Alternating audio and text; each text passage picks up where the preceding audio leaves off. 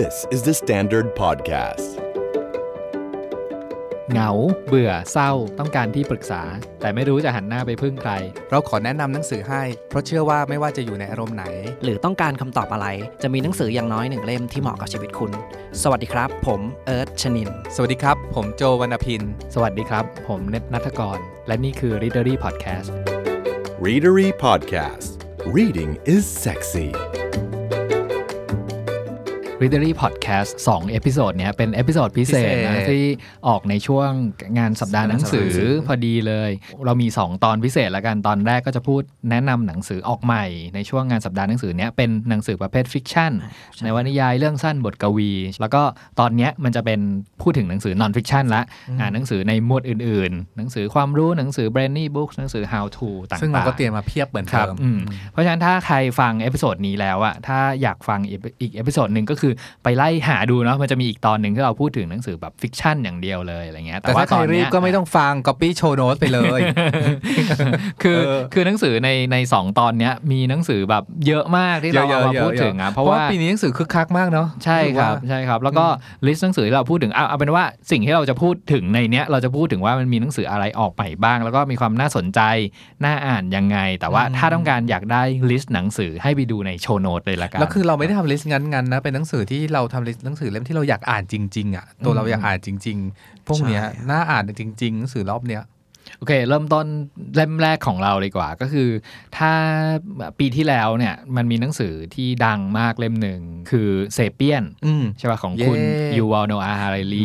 พูดว่าดังเฉยๆไม่ได้ก็ต้องดังมหาศาล สำนักพิมพ์ยิปซีซึ่งจริง ๆ มันเป็นหนังสือ bestseller ทั่วโลกอยู่แล้วเนาะอ่าหนังสือของคุณยูวาลเนี่ยจริงๆ ในซีรีส์ในลำดับของเขาอะมันจะเป็น Sapiens Homo Deus แล้วก็ 21st First lesson lesson 21 lessons for the 21st century เออใช่ป่ะ ซึ่งเออรอบเนี้ยยิปซีแบบ shortcut หน่อยก็คือข้ามมาเป็นระดับที่3เอาออกมาพิมพ์ก่อน ก็คือหนังสือภาษาไทยชื่อว่า 21 บทเรียนสำหรับศตวรรษที่ 21 หนังสือเล่มเนี้ยคุณยูวาลเนี่ยก็จะมาแบบพูดถึง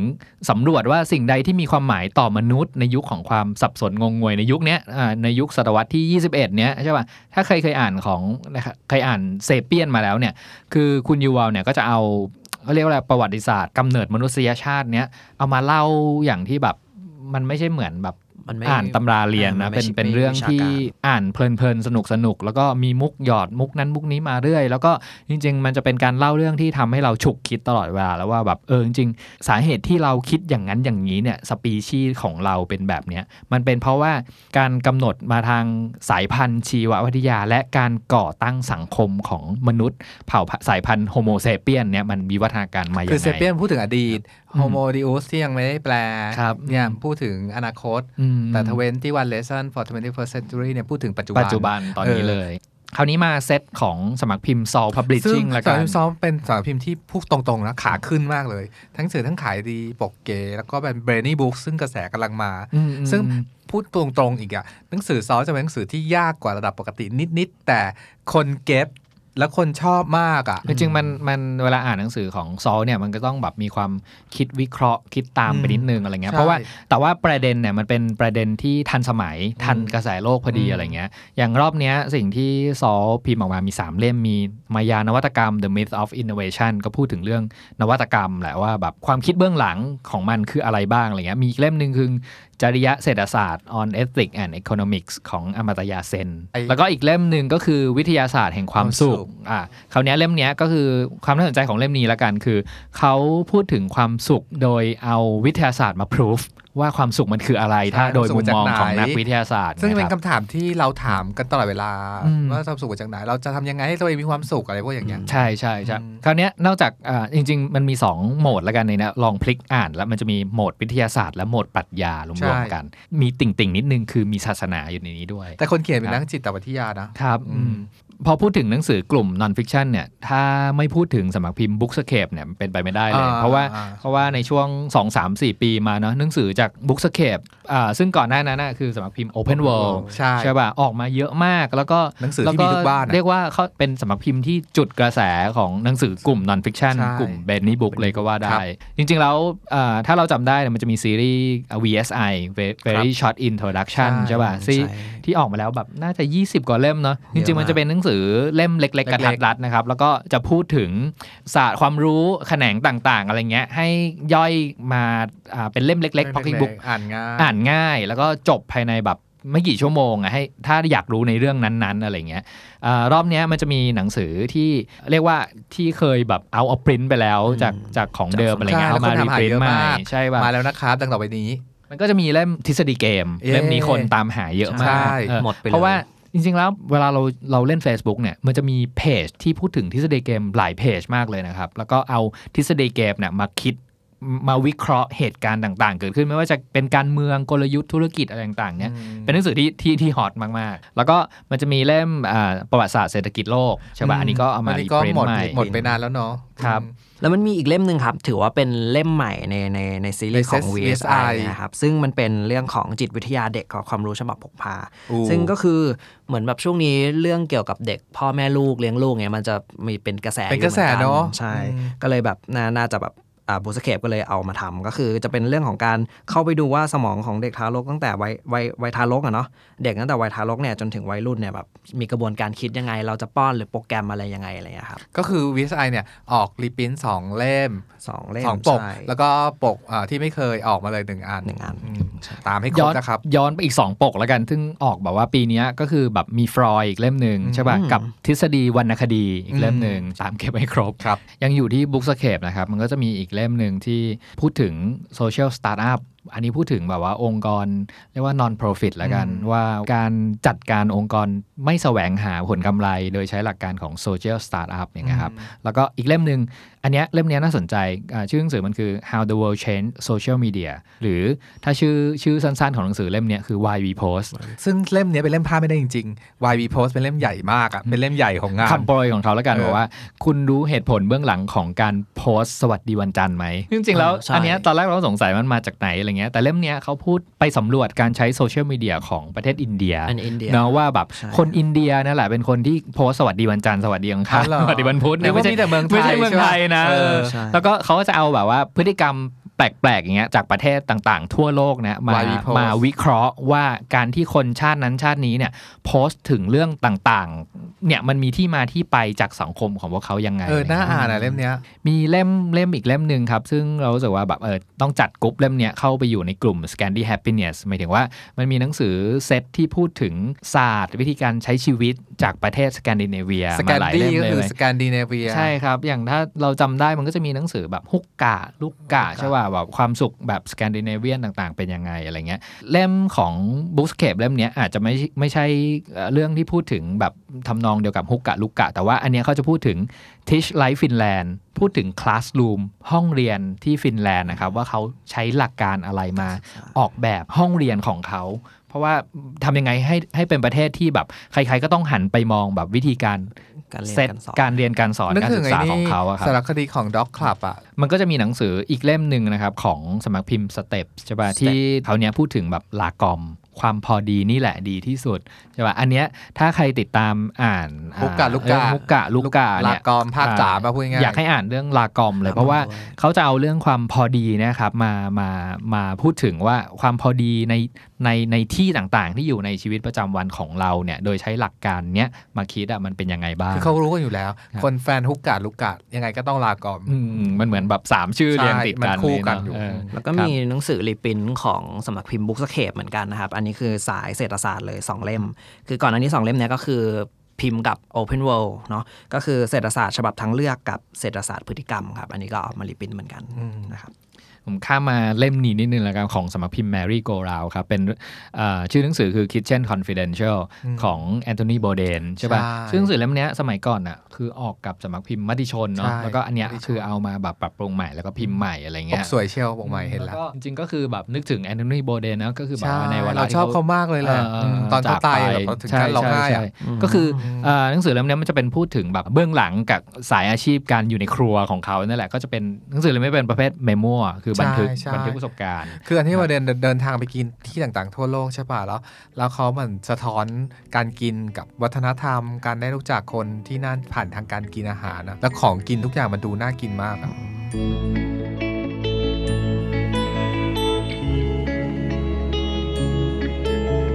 งานหนังสือรอบเนี้ย สำนักพิมพ์มติชนนะออกหนังสือเยอะมาก โอ้น่าสนใจแล้วปกสวยมากเลยเออมีหนังสืออย่างเซตแรกเนี่ยมันจะเป็นหนังสือเซตการเมืองนะครับเออที่ออกมาแบบสี่ห้าเล่มอะไรเงี้ย มันจะมีพูดเร็วๆหน่อยนะครับ ก็คือแบบมีเล่มสู่สังคมไทยเสมอหน้า มีเล่มประชาธิปไตยที่ไม่ตั้งมั่น แล้วก็มีเอามาเคียเวลลี่มา reprint ใหม่ ปกแบบสวยมากปกโดยซันเตอร์โดยศิลปิน ชื่อซันเตอร์เป็นศิลปินสายมินิมอลนะครับ แล้วก็อีกเล่มหนึ่งก็จะเป็นเรื่อง We the People ปฏิวัติภาษีเงินได้ให้เท่าเทียม คือมันรอบเนี้ยประชาชนใช้ 3 ศิลปิน มีซันเตอร์มี Rabbit Hood แล้วก็มีนักรบ แล้วก็ออกมาในสไตล์มินิมอลคล้ายๆ กันอะไรเงี้ยคงตามโจทย์อะแต่ว่าปรับโฉมมติชนแบบว่าสูงมากอะรอบเนี้ยแล้วก็ถ้าเป็นหนังสือในกลุ่มประวัติศาสตร์ก็น่าสนใจผมอยากอ่านเล่มนี้มากเลย เรื่องอ่านสยามตามแอนนา การบ้านและการเมืองในราชราชสำนักคิงมงกุฎอ่าของแอนนาเลโนเวนใช่ปะซึ่งเป็นเล่มดังคนก็เป็นกระแสเป็นเล่มในกระแสถ้าใครจำชื่อได้ก็คือ The King and I เนอะใช่แล้วแล้วเดาว่าหนังสือเล่มเนี้ยต้องเป็นหนังสือแบบกระแสมากอืมๆในงาเมื่อกี้ย้อนกลับไปนิดนึงตอนที่พี่เนทเล่าถึงหนังสือการการเมืองของมติชนรอบเนี้ยเราสึกว่าไม่ชนเลือกทำหนังสือการเมืองด้วยมุมมองปัจจุบันคือเขาอยู่ติดกับการเมืองในในในเมืองไทยโลกปัจจุบันแล้ว มันก็ทำให้เราซึ่งมีความไม่เข้าใจเรื่องการเมือง ถ้าใครอยากคีปอัพหรืออยากเข้าใจการเมืองไทยยุคหลังๆ ที่เกิดอะไรขึ้นนางเงี้ยหนังสือมติชนการเมืองรอบเนี้ยเขาปรับโฉมใหม่หมดเลย ทั้งไม่ใช่แค่หน้าปกแต่ข้างเนื้อในด้วยอะครับมีอีกสองเล่มที่น่าสนใจถ้าสำหรับคนที่สนใจประวัติศาสตร์ไทยอะไรเงี้ยครับก็จะมีเล่มเขียนชนบทให้เป็นชาติของอืมเก่งกิจกิติเลียงราบอืมก็เล่มเนี้ยมันจะเป็นเหมือนคล้ายๆกับงานวิจัยของคุณเก่งกิจเนี่ยแหละครับก็คือจะพูดถึงกำเนิดมนุษยวิทยาไทยในยุคสงครามเย็น เป็นการอ่าศึกษาเกี่ยวกับต้นกำเนิดลักษณะวิชามนุษยวิทยาไทยในช่วงอ่า1950ถึง1970 อะไรเงี้ย เรียกว่า 2 ทศวรรษของยุคสงครามเย็นในเมืองไทยแล้วกันครับแล้วก็อีกเล่มหนึ่งเนี่ย ถ้าคนที่ศึกษาประวัติศาสตร์ของดินแดนมาลายูในไทยอะไรเงี้ย ก็จะมีเล่มนี้คือเสียดินแดนมาลายูประวัติศาสตร์ชาติ ฉบับพล็อตทวิส ชื่อหนังสือก็เออน่าสนใจเนาะเออกับอีกเล่มหนึ่งนะครับ ก็อันนี้ก็จะเป็นวาระที่เราเสียคุณอาจินปัจจพันธ์ไป เล่มเนี้ยจะเป็นเป็นบันทึกทั้งชีวิตของคุณอาจินด้วยอ่าแต่ว่าถ่ายทอดโดยคุณแน่งน้อยปัจจพันธ์ซึ่งใช่ไหมคือภรรยาอืมครับเล่มเล่มถัดมานะครับจะเป็นเรื่องราวของแบบเกี่ยวกับ ฮิตเลอร์ครับ ซึ่งอันเนี้ยเป็นของสำนักพิมพ์ r e g e n Book นะครับ ชื่อหนังสือก็คือล่ามสาวผู้พบศพฮิตเลอร์ มันเป็นจริง ๆ มันคือเหมือนกับอ่ามันมันคือนอนฟิ c ชันนั่นแหละ แต่ว่ามันเป็นในมุมมองของคนที่เป็นผู้ที่ไปพบศพของอดอล์ฟฮิตเลอร์นี่แหละ แล้วก็มุมถ่ายทอดมาจากมุมมองของเขา ซึ่งมันจะเป็นอีกมุมมองหนึ่งที่คนส่วนใหญ่อาจจะไม่ค่อยได้เจอกัน ซึ่งบูธสำนักพิมพ์เลเจนด์จะมีหนังสือเกี่ยวกับสงครามโลก หรือสงครามโลกทั้งครั้งที่หนึ่งครั้งที่สองเนี่ยอยู่จำนวนไม่น้อยใช่ซึ่งก็จะมีสำนักพิมพ์เลเจนด์กับยิปซีที่ชอบพูดถึงประวัติศาสตร์สงครามเนาะสำหรับแฟนๆสงครามงานโลสงกครามเออไปตามหาที่สองที่นี้ได้ มีหนังสืออีกเล่มหนึ่งของคุณวินเลียววารินครับ ที่ออกมาช่วงนี้พอดี ชื่อเรื่องว่าสามก๊กบนเส้นขนาน ก็คือเออเขาเอาเอ่อเรื่องราวของสามก๊กเนี่ยมาทาบ ขนานกับการเมืองไทยใช่ก็คือเปรียบเทียบเอ่อระหว่างประวัติศาสตร์การเมืองไทยกับเหตุการณ์ที่เกิดขึ้นในสามก๊กคือคล้ายๆมันพี่วินต่อเนื่องมาจากสามก๊กฉบับวินเรียววาลินซึ่ง successful มากๆเนาะอืมเล่มที่แล้วอะพี่วินอ่านสามก๊กแล้วอธิบายให้เราเข้าใจสามก๊กได้แบบ เออสั้นดีเข้าใจง่ายดีอะไรเงี้ยซึ่งจริงๆหนังสือเล่มเนี้ยก็คือเรียกว่าเป็นหนังสือลำดับที่สองนะลำดับลำดับแรกก่อนหนานั้นก็คือสามก๊กฉบับวินเลียววารินเลยอืมใช่ไหมครับใช่ กับคันนี้อ่าสายหนังสายภาพยนตร์บ้าง มันจะมี 2 เล่มที่น่าสนใจหนึ่งมีเล่มหนึ่งคืออาชื่อเรื่องว่าหนังแนบเนื้อรวมบทความวิจารณ์ภาพยนตร์ของคุณสกุลบุญยทัศน์ใช่ใช่ปะกับอีกเล่มหนึ่งซึ่งอันเนี้ยเอามาเอามาพิมพ์ใหม่แล้วว่ามาปรับปรุงใหม่แล้วกัน ชื่อเรื่องว่า อะชื่อหนังสือคือเขียนบทหนังซัดคนดูให้อยู่หมัดของพิธิดาธิดาผลิตผลการพิมพ์ ซึ่งคราวนี้สมัครพิมพ์กิกบุ๊กเอามาพิมพ์ใหม่ ซึ่งเป็นเล่มที่เราในฐานะที่เป็นคนเขียนบทเนี่ยใช้เป็นตำราคู่มือเลยบอกเหมือว่านหนังสือในกระเป๋าของนักเรียนหนังทุกคนใช่เรียกว่าเป็นหนังสือนักเรียนเขียนบทที่ดีที่สุดเลยของพิธิดาพูดเลยมันพิธิดาสามารถเขียนให้เรารู้จักวิธีการทำงานเขียนบท แต่ใครก็ตามที่ไม่ได้แบบอยากเป็นคนเขียนบทหรือไม่ได้อยากกำกับหนังนะ แต่หนังสือเล่มนี้มันจะทำให้เราเข้าใจถึง how to storytelling อะวิธีการเล่าเรื่อง 1 2 3 4 เป็นอย่างไร ความเซอร์ไพรส์หนึ่งเปอร์เซ็นต์นั่นคืออะไร คอนฟ lict ทวิสเป็นยังไงอะไรเงี้ย แล้วพี่ที่จะเขียนหรือเรียบเรียงขึ้นมาอย่างสนุกมาก แล้วเล่มนี้ปัจจุบันที่ออกมาใหม่เนี่ยคือมีการอัปเดตหนังที่อยู่ในนั้น ก็จะมีใส่โรมาเข้าไป คอมีไบโอเนมเข้าไปอีกหลาย ๆ เรื่องลงไปใหม่อะไรเงี้ยคือมีการเปลี่ยนแปลงตัวอย่างในนั้น หมดแปลว่าใครซื้อแล้วต้องซื้ออีก ใช่แล้วก็เป็นเล่มที่พิมพ์สีสีทั้งเล่มด้วยอ๋อเหรอใช่อันนี้พิเศษเลยโอ้ยแรงใช่ครับเอออยากได้อยากได้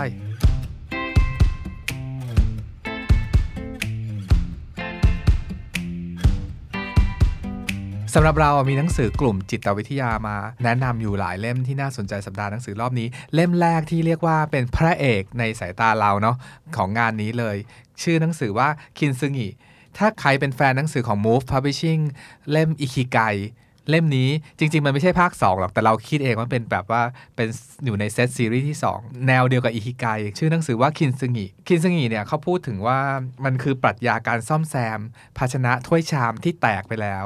แล้วเอามาประกอบแบบเอามาต่อติดกันใหม่อะแล้วมันเป็นปรัชญาที่เทียบกับชีวิตว่าถ้าชีวิตที่พังพังไปแล้วของเราเนี่ยมันจะเชื่อมกลับมาสมานกันใหม่ได้ยังไง ซึ่งทุกคนมีทุกคนบนโลกใบนี้มีบาดแผลนี้ด้วยกันทั้งนั้นน่ะ ทุกคนมีบางอย่าง ความเจ็บปวดบางอย่าง มีการสูญเสียคนที่รัก มีความเจ็บป่วยบางอย่าง แล้วต้องประสานหรือเชื่อมยังไง หนังสือเรื่องคินซึงิใช้ปรัชญาการเชื่อมถ้วยกระเบื้องของญี่ปุ่น ซึ่งจริง ๆ เมื่อก่อนตอนเราเด็กๆอะ่ะ ก็มีอาแปะมาหน้าบ้านรับซ่อมถ้วยชามเนี้ยแต่เดี๋ยวนี้อาชีพนี้มันหายไปในเมืองไทยเนาะแต่เขาเอาปรัชญาการเชื่อมถ้วยด้วย จริงๆเขาเชื่อมด้วยทองเนาะมาเปรียบเทียบกับการเชื่อมสมานชีวิตทำยังไง คือสิ่งนี้บอกเลยว่าจะต้องเป็นเล่มใหญ่มากๆหมายถึงว่าเล่มขายดีเล่มดังมากๆอีกเล่มหนึ่งที่ทุกคนจะต้องหามาหาตามบูธอะ อีกเล่มหนึ่งชื่อว่า How to Fix a Broken Heart ของ Guy Winch กายวินเนี่ยเป็นนักเขียนที่เราตามหนังสือเขาประจำ เราเริ่มรู้จักเขาจาก TED Talk กัน ถ้าใครรู้จักกายวินจะรู้จักจาก TED Talk หัวข้อที่เขาพูดก็พูดเรื่องนี้เลย เซิร์ช Google ก็เจอชื่อเนี้ย How to Fix a Broken Heart ชื่อมันก็บอกอยู่แล้วเนาะชื่อภาษาไทยหนังสือแปลว่าสูญเสียแค่ไหนก็ไม่เสียศูนย์ ก็พูดถึงแบบหลังจากอกหักแล้วไงอะ่ะไอ้ TED Talk ใน YouTube ตอนนี้มีคนดูตั้ง 5 ล้านกว่าวิวแล้วอะ่ะคือเขาพูดว่าอาการอกหักหรือการใจแตกสลายเนี่ยมันมีอยู่จริง แต่ว่าหลังจากนั้นแล้วจะยังไงกันต่อ บอกเลยว่าในฐานะที่เป็นแฟนกายวินเนี่ยหนังสือของ Move Publishing เนี่ยทำปกสวยกว่าหนังสือเมืองนอกอีกนะน่าสะสมมากๆ หนังสือเมืองนอกยังไม่สวยเท่านี้เลยอะ่ะอีกเล่มหนึ่งที่เราว่าปกสวยมากๆอีกเล่มหนึ่งแล้วก็เป็นเล่ม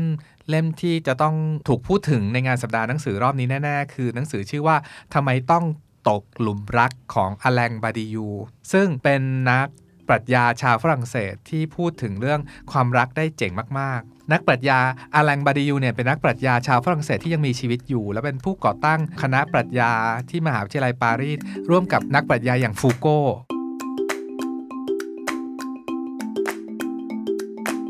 ในในพูดถึงเรื่องความรักแล้วเนี่ยเข้าถึงหนังสือที่เด็ดๆหนังสือความรักเด็ด ๆ ในรอบสัปดาห์หนังสือรอบนี้เล่มแรกนี้พลาดไม่ได้เพราะเป็นหนังสือที่แจบอมวง GOT7อ่านและพูดถึง และเป็นกระแสในทวิตเตอร์ก่อนที่จะเป็นหนังสือมากหนังสือชื่อว่า อย่าให้ใจเราเจ็บเป็นหนังสือที่แปลจากเกาหลีนะครับ พูดถึงความรักแฟนแจบอมพลาดไม่ได้แน่นอน เล่มที่ 2 ก็อันนี้ก็น่าสนใจ เพราะว่าคนที่เป็นแฟนคลับ Twitter หรือ Follow Twitter ของตุ๊ดเถื่อนเนี่ยมีคนที่เป็น Follower ของตุ๊ดเถื่อนอยู่ล้านกว่าคนหลาย Mm. นะคนใช่อืมแล้ววันนี้ตุ๊ดเถื่อนออกหนังสือชื่อว่า ถ้ามันใช่สักวันเราจะวนกลับมาเจอกันอีก มันก็จริงเนาะ เล่มถัดไป อันนี้น่าสนใจตรงที่เป็นการคอลแลบระหว่างนักเขียนดังๆสองคน คนแรกชื่อวันส์คนที่ 2 คือ 1991 ซึ่งมีหนังสือออกมาแล้วทั้งคู่ดังทั้งคู่ใช่ครับมาเขียนหนังสือร่วมกัน ชื่อหนังสือว่าวันหนึ่งเราจะพบคนที่เข้ามาและไม่จากไป เป็นหนังสือมุมมองความรักจากสองนักเขียนดังมากๆ หนังสือพูดถึงความรักอีกเล่มหนึ่งที่ชื่อหนังสือโดนมากเลย ชื่อหนังสือพูดว่าการลงทุนด้วยความคาดหวัง คือการมัดจำด้วยความเจ็บปวด เขาพูดว่าเมื่อเราคาดหวังอะไรโดยเฉพาะคาดหวังในเรื่องของความรักอะ่ะก็เตรียมตัวได้เลยว่าคุณจะเจอความเจ็บปวด พูดถึงความรักความหวังความฝันความสัมพันธ์ของคนรุ่นใหม่ ที่เชื่อว่าทุกคนก็ต้องเก็ตอะเวลาเราเราเจ็บปวดเพราะความรักมันเป็นยังไง อีกเล่มเป็นหนังสือกลุ่มจิตวิทยาที่กระแสมาแรงมากของสำนักพิมพ์นันมี ซึ่งไม่ค่อยได้ออกหนังสือกลุ่ม How to จิตวิทยาเท่าไหร่ แต่ออกมาแต่ละทีก็เปี้ยงทั้งนั้น อย่างเล่มนี้ชื่อว่า ซึมเศร้าเล่าได้ เป็นหนังสือจิตวิทยาแปลจีน อันนี้ก็น่าสนใจอีกแบบ เพราะว่าเรามีแปลญี่ปุ่นแปลเกาหลีที่อ่านกันบ่อยอะเนาะหนังสือกลุ่ม How to จิตวิทยาเนี่ยแต่หนังสือ How to จิตวิทยาแปลจีนเนี่ยยังไม่ค่อยได้อ่านและเล่มนี้ชื่อว่าซึมเศร้าเล่าได้ ชื่อก็บอกอยู่แล้วสำหรับคนที่กำลัง กังวลใจว่าตัวเองจะเป็นโรคซึมเศร้าหรือว่า หรือว่าอยากเข้าใจว่าโรคซึมเศร้ามันเป็นอย่างไร ก็แนะนำเล่มนี้ในแพทย์ทั้งหลายอย่างเช่นหมอประเสริฐก็แนะนำให้อ่านเล่มนี้ เล่มถัดไปเนี่ยเป็นเล่มที่ส่วนตัวเราอยากอ่านมากๆๆๆๆๆเพราะเราชอบคุณคนนี้น้องคนนี้ชื่อโคโนเกนโตะหนังสือชื่อว่าโคโนเกนโตะราชาสมองเพชรโคโนเกนโตะคือใคร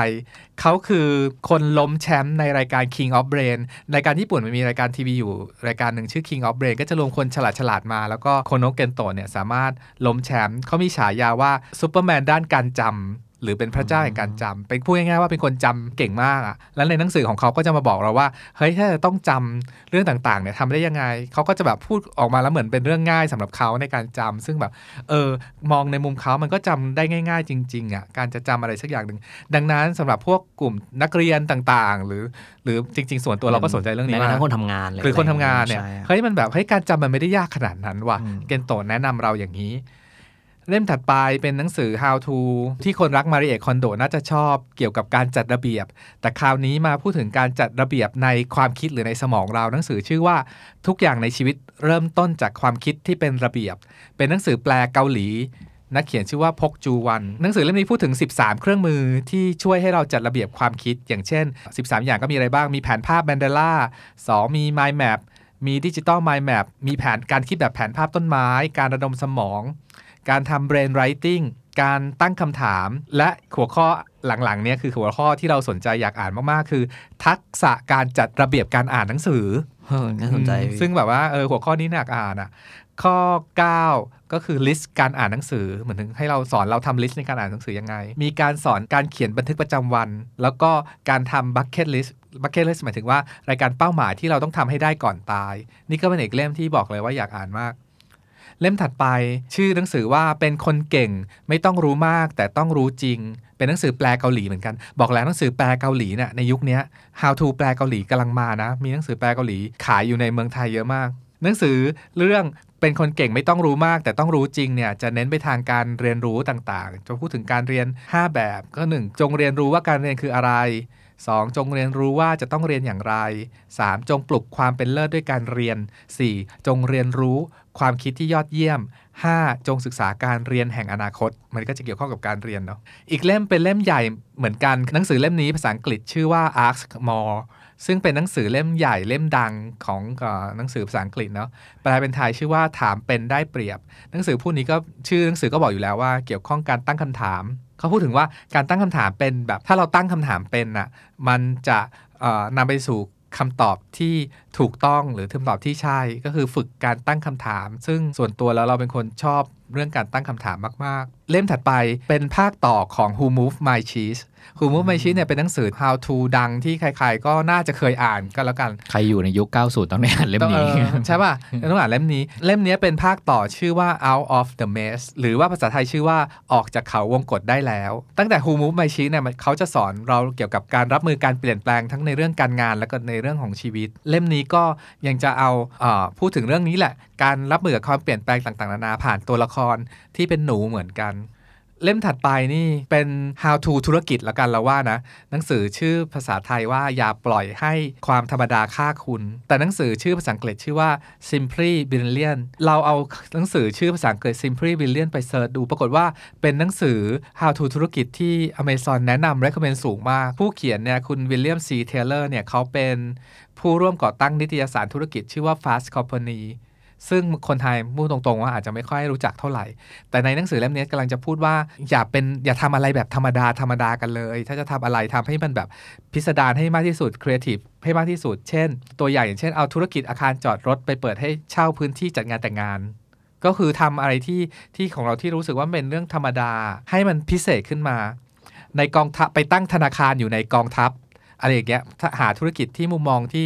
แปลกๆ ให้มากที่สุดเถอะอย่าทำอะไรพื้นๆ บ้านๆ เลย จริงๆ ถ้าพูดถึง fast company นะครับ ถ้าสาย tech สายสรู้ตาร์ทจักอัพใช่ไหมเนี่ยจะต้องรู้จักกันทุกคนเออครับ เพราะฉะนั้นแบบว่าคือมันคือการการที่หาไอเดียใหม่ๆ เพื่อสตาร์ทเอามาเป็นธุรกิจให้ได้ คือมันอาจจะเป็นธุรกิจเดิมๆ ที่เคยมีมาแล้วในยุค 80 90 อะไรเงี้ย แต่ด้วยด้วยการมีเทคโนโลยีสมัยเนี้ยเอาเทคโนโลยีมาใส่ในรูปแบบ business เก่า มันจะกลายเป็น business ใหม่ขึ้นมาอะไรเงี้ยครับแค่ฟังแค่เนี้ยก็รู้เลยว่าแทนใจผู้บริหารธุรกิจ หรือว่าเป็นเจ้าของธุรกิจจะต้องสนใจหนังสือเล่มนี้แน่ ๆ เพราะทุกคนคิดแต่เรื่องนี้ตอนเนี้ยถัดไปขอเล่าเป็นก้อนเลยแล้วกันคือหนังสือทั้งหลายแหล่ของสำนักพิมพ์ยิปซี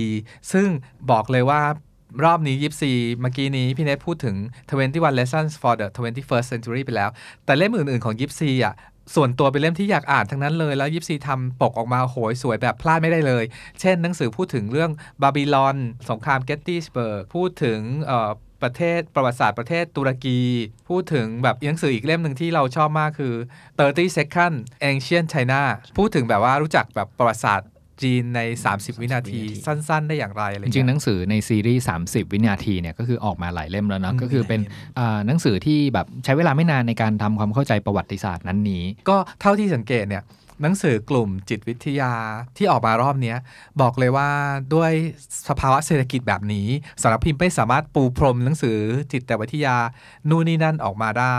แต่ว่าจะมีการคัดเฟ้นหนังสือแบบกลุ่มนี้แบบเล่มเด่นๆ จริง ๆอะดังนั้นแปลว่าเล่มไหนเหอะหยิบรับรองเจ๋งแน่นอนโดน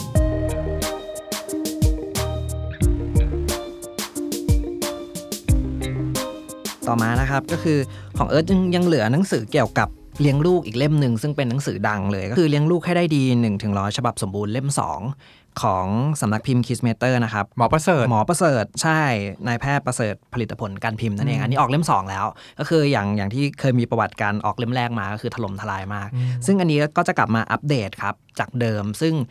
ด้วยความที่สังคมเรามันเปลี่ยนไปเนาะมีเรื่องของโซเชียลมีเดียนู่นนี่นั่นเข้ามาก็อันนี้แหละก็จะถูกจะถูกมาอัปเดตอยู่ในเล่มนี้ด้วย ซึ่งเป็นเรื่องที่พ่อแม่คาใจและหาหนังสืออ่านกันมานานนะใช่เรื่องครับของการเลี้ยงลูกกับโซเชียลมีเดียเนี่ยใช่โอเค เล่มถัดมานะครับ เป็นของสำนักพิมพ์ Move นะครับชื่อเรื่องก็คือตามรอยลำไส้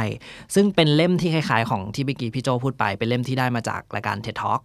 ซึ่งอันเนี้ยก็จะพูดถึงเกี่ยวกับตัวจูนินทรีย์ที่มันอยู่ในอยู่ในร่างกายเราเล่าเล่าไปก่อนว่าจริงๆอะเซลล์ในร่างร่างกายเราจริงๆอะมันมีแค่10%แต่ว่าก็10%อะในร่างกายเรามันคือจูนินทรีย์ทั้งหมดเลย ซึ่งไอจูนินทรีย์พวกนี้แหละที่มันจะมีผลต่อสิ่งต่างๆ ที่มันอยู่ในร่างกายเราแม้แต่อารมณ์อ่าโรคภัย การย่อยนู่นนี่นั่นนะครับก็จะถูกรวบรวมอยู่ในนี้หมดเลยแล้วบอกเลยว่าในฐานะเจ้าของร้านหนังสือนะ everything about ลำไส้ขายดี ใช่ คนรักสุขภาพจะสนใจเรื่องลำไส้กันมาก มันเป็นเรื่องชีวิตประจำวันของเราไงใช่ใช่ใช่เรื่องลำไเนี่ยใช่แต่เราสังเกตอย่างนี้นะพูดถึงหัวหัวใจปอดตับไตเนี่ยไม่เท่าลำไส้อืมมันมีประโยคนึงบอกว่า คือความเป็นจริงแล้วอะจุลินทรีย์ที่อยู่ในลำไส้เราอะจริงๆอะมันมีผลต่อการสั่งการสมองเราด้วยนะลาเออเพราะว่าอันเนี้ยเล่มเนี้ยจะพาเราไปเจอทุกอย่างเลยที่เกี่ยวกับจุลินทรีย์นะครับ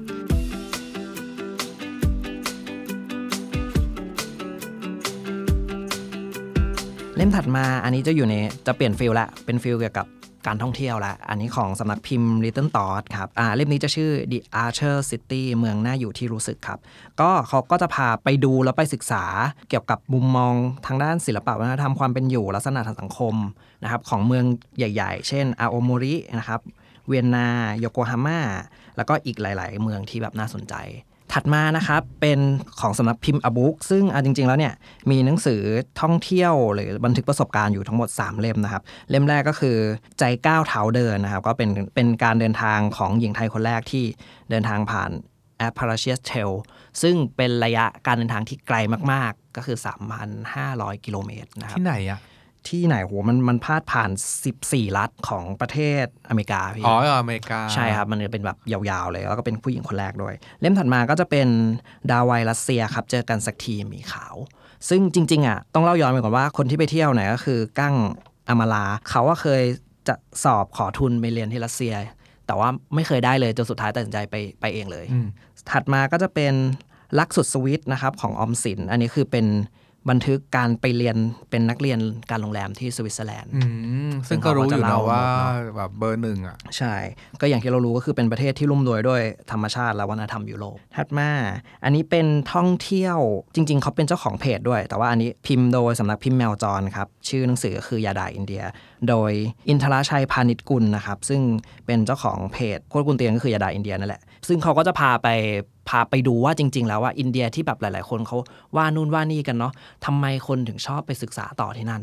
มันมีอะไรอยู่ในนั้นหรือเปล่าเฮ้ยอินเดียเป็นเทรนด์นะ ถามเด็ก ๆ สมัยเนี้ยเด็ก ๆ รู้ว่าอินเดียใหม่อะเหมือนเหมือนใครที่ติดหนังอินเดียใหม่ก็จะเห็นพระเอกนางเอกก็หน้าตาเปลี่ยนไปแล้วเนาะเป็นใช่อินเดียรุ่นใหม่แล้วอะ เล่มถัดมาอันนี้เป็นของสำนักพิมพ์ PS ครับ ชื่อคาเซอบกอดสายลม พร่างพรมละอองฝนนะครับ ของคุณอนุสรณ์สนะพันธุนะครับอืมชื่อนี้คุ้นจริงๆอยู่ แล้วก็หนังสือก่อนหน้านี้ที่เขาเขียนก็จะมีลาวและนายของอืมอบุ๊กแล้วก็ฝันเล่มนี้กลางคันดีอืมใช่ครับ ก็สไตล์การท่องเที่ยวของเขาก็คือขับรถเที่ยวไปเรื่อยๆ ซึ่งอันนี้เขาก็จะพาเราไปเที่ยวที่ญี่ปุ่นโดยการขับมอไซค์ เล่มต่อมาเป็นของสำนักพิมพ์คมบางครับ เมื่อกี้ขี่มอไซค์แต่คราวนี้เป็นขี่จักรยานเที่ยวญี่ปุ่นบ้างนะครับ ชื่อเรื่องก็คือเบื่อรถติดอยู่ดีๆ รู้ตัวอีกทีก็ปั่นจักรยานอยู่ญี่ปุ่นซะแล้ว ซึ่งเอาจริงๆเขาบอกว่าเป็นการท่องเที่ยวแบบใหม่คือ ไม่ได้ไปเที่ยวตามที่ที่คนอื่นเขาไปเที่ยวกัน คือเที่ยวตามใจเลย อยู่ดีก็อาจจะแบบไปไปนั่งเล่นเกมตู้อยู่ก็ได้อะไรเงี้ยครับ ก็จะอยู่ในเล่มนี้ด้วยนะคมบางไม่เคยออกหนังสือประสบการณ์ท่องเที่ยวเลยเนาะนี่อาจจะเป็นเล่มแรก ๆ เลยเท่าที่เรารู้ เท่าที่นึกคือเท่าที่นึกไม่มีจริเนาะงๆใช่ป่ะครับเออแล้วแปลก็ว่าน่าสนใจ อีกเล่มหนึ่งก็ยังอยู่ในญี่ปุ่นครับ ชื่อโตเกียวอินบาวของสำนักพิมพ์ Happening คนเขียนคือเทจิโร่นะครับหรือว่าชื่อจริงก็คือทาดาราชกิจอ่าเขาเคยออกหนังสือเกี่ยวกับโตเกียวอยู่เล่มหนึ่งชื่อหอคอยฉัน ซึ่งเล่มเนี้ยภารกิจของเขาคือจะพาเราไป ร้านกาแฟที่อยู่ในโตเกียวทั้งหมด ซึ่งเขาก็รวบรวมแล้วก็ถ่ายภาพก็รีวิว สุดท้ายข้างหลังก็จะมี index ที่มี QR code ที่เราสามารถจะสแกนใช้แล้วได้ไปได้จริงเลยใช่ครับพอพูดถึงหนังสือกลุ่มท่องเที่ยวอย่างเงี้ยมันเหมือนแบบประเทศรอบๆ เราเนี่ยเหมือนแบบจังหวัดข้างๆ เลยเนาะมันเหมือนแบบว่าเออเดี๋ยวนี้พวกเราแบบว่าเดินทางไปเที่ยวกันในกลุ่มประเทศใกล้ๆเนี้ยเหมือน เหมือนเป็นง่ายๆเลยอีกจังหวัดหนึ่งของเราแล้วใช่แล้วก็แบบใช่ไปแบบว่าเส้นไปนั้นขี่จักรยานไปขี่มอเตอร์ไซค์เริ่มเป็นแบบว่าไปไปกินกาแฟไปง่ายๆเนี่ยเออมีที่เหมือนเราไปง่ายเลย มีคนถามเราบ่อยมากเลยว่า ตั้งแต่โลกมี Google แล้วหนังสือท่องเที่ยวแบบนี้ยังขายได้อยู่เหรออะไรเงี้ยคำตอบคือไออารมณ์ความรู้สึกของการไปเที่ยวเหล่านี้เป็นสิ่งที่ Google ให้เราไปได้ ต้องอ่านเอาจากหนังสือ สิ่งที่เราอยากอ่านคืออยากอ่านบันทึกประสบการณ์ของคนไปเที่ยวละคือเออความคิดของเขาระหว่างที่ไปพบไปเจอไปมันไม่ใช่หเนังสืออะไกรเงี้ยด์บุ๊กแล้วไงมันไม่ไม่ใช่แผนที่ใช่หนังสือไกด์บุ๊กละเออแต่ใช่จะเป็นแบบว่าเออไปแล้วแบบด้วยประสบการณ์ส่วนตัวของเขาเขาไปเจออะไรมาบ้างอะไรอย่างใช่เงี้ยครับใช่แล้วมันก็มีนักท่องเที่ยวกลุ่มหนึ่งที่เที่ยวตามหนังสือกลุ่มนี้นะ อย่างหนังสือร้านกาแฟนั่นน่ะแน่แน่นอนต้องมีคนไปกินตามแน่ๆใช่ครับอืม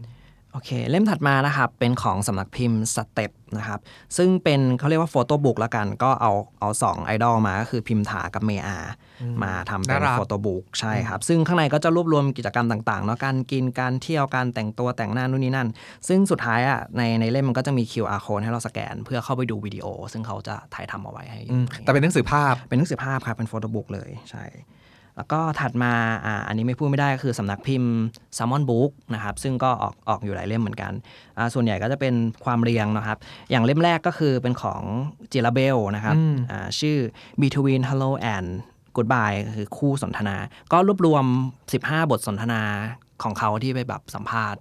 จากในอ่า หนังสืออเดหรือว่าในเว็บไซต์ The Cloud เอามาอุ้ยลงว้ไม่รู้ว่ามีสัมภาษณ์พี่หนุ่มวรพลไหมอยากอ่าน บอกเลยว่ามีเอออันนี้ใช่อยากอ่านครับมากมีมีอันนี้มี เล่มถัดมานะครับ เป็นคนที่เคยเขียนเรื่อง Art It Art Art It Not Art นะครับพานุบุญพิพัฒนพงศ์นะครับ ซึ่งเล่มเนี้ยเนี่ย มาในชื่อ Inside Art Outside Art ครับข้างนอกข้างในอะไรแม่งก็ศิลปะ คือในในหัวของเอ็ดดูเอ็ดดี้พานูเนี่ยก็คืออะไรอะไรก็อาร์ตแบบเขาเขารู้เรื่องศิลปะมากๆจริงๆอะครับจริงๆมันมีอีกเล่มหนึ่งที่ออกก่อนหน้านั้นอะไรนะ As it art as not art ใช่ไหมครับใช่ครับ ก็เป็นพวกอันอาร์ตก็คืออันนี้ชื่อถือว่าเป็นชื่อก็ลำดับสนุที่กสอดีงเนอะใช่พูดชื่อสนุกดีเล่นเล่นๆกัน ซึ่งในนี้มันก็จะรวมเป็น 30 บทความชวนมองศิลปะในมุมใหม่นะครับซึ่งเขาก็จะพาเราไปดูต่างๆอ่า เล่มถัดมา Park and Ride นะครับจดแล้วจรโดยชนะพัฒน์เศรษฐโสรัตน์นะครับ ซึ่งเป็นรูปแบบของการไปเที่ยวบันทึกแบบสั้นๆ แล้วพร้อมถ่ายรูป ซึ่งก่อนหน้านี้จะมีผลงานของเขาก็คือทัศนศึกษา แล้วก็ No Man is แอนไอแลนด์ Island เล่มนี้ดีใช่เล่มนี้รอดีบที่แล้วเอาคนเขียนคนนี้เหรอคุณเนี่ยคนนี้ครับใช่เลยอีกเล่มหนึ่งนะครับเป็นงานของนัทวุฒิเผ่าทวี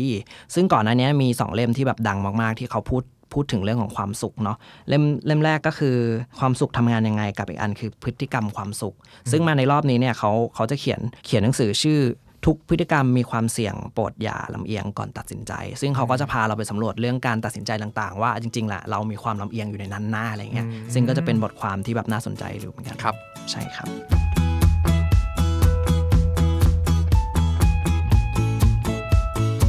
ฟังลิสต์มาทั้งหมดแล้วสิ่งแรกเลยที่อยากจะพูดคือ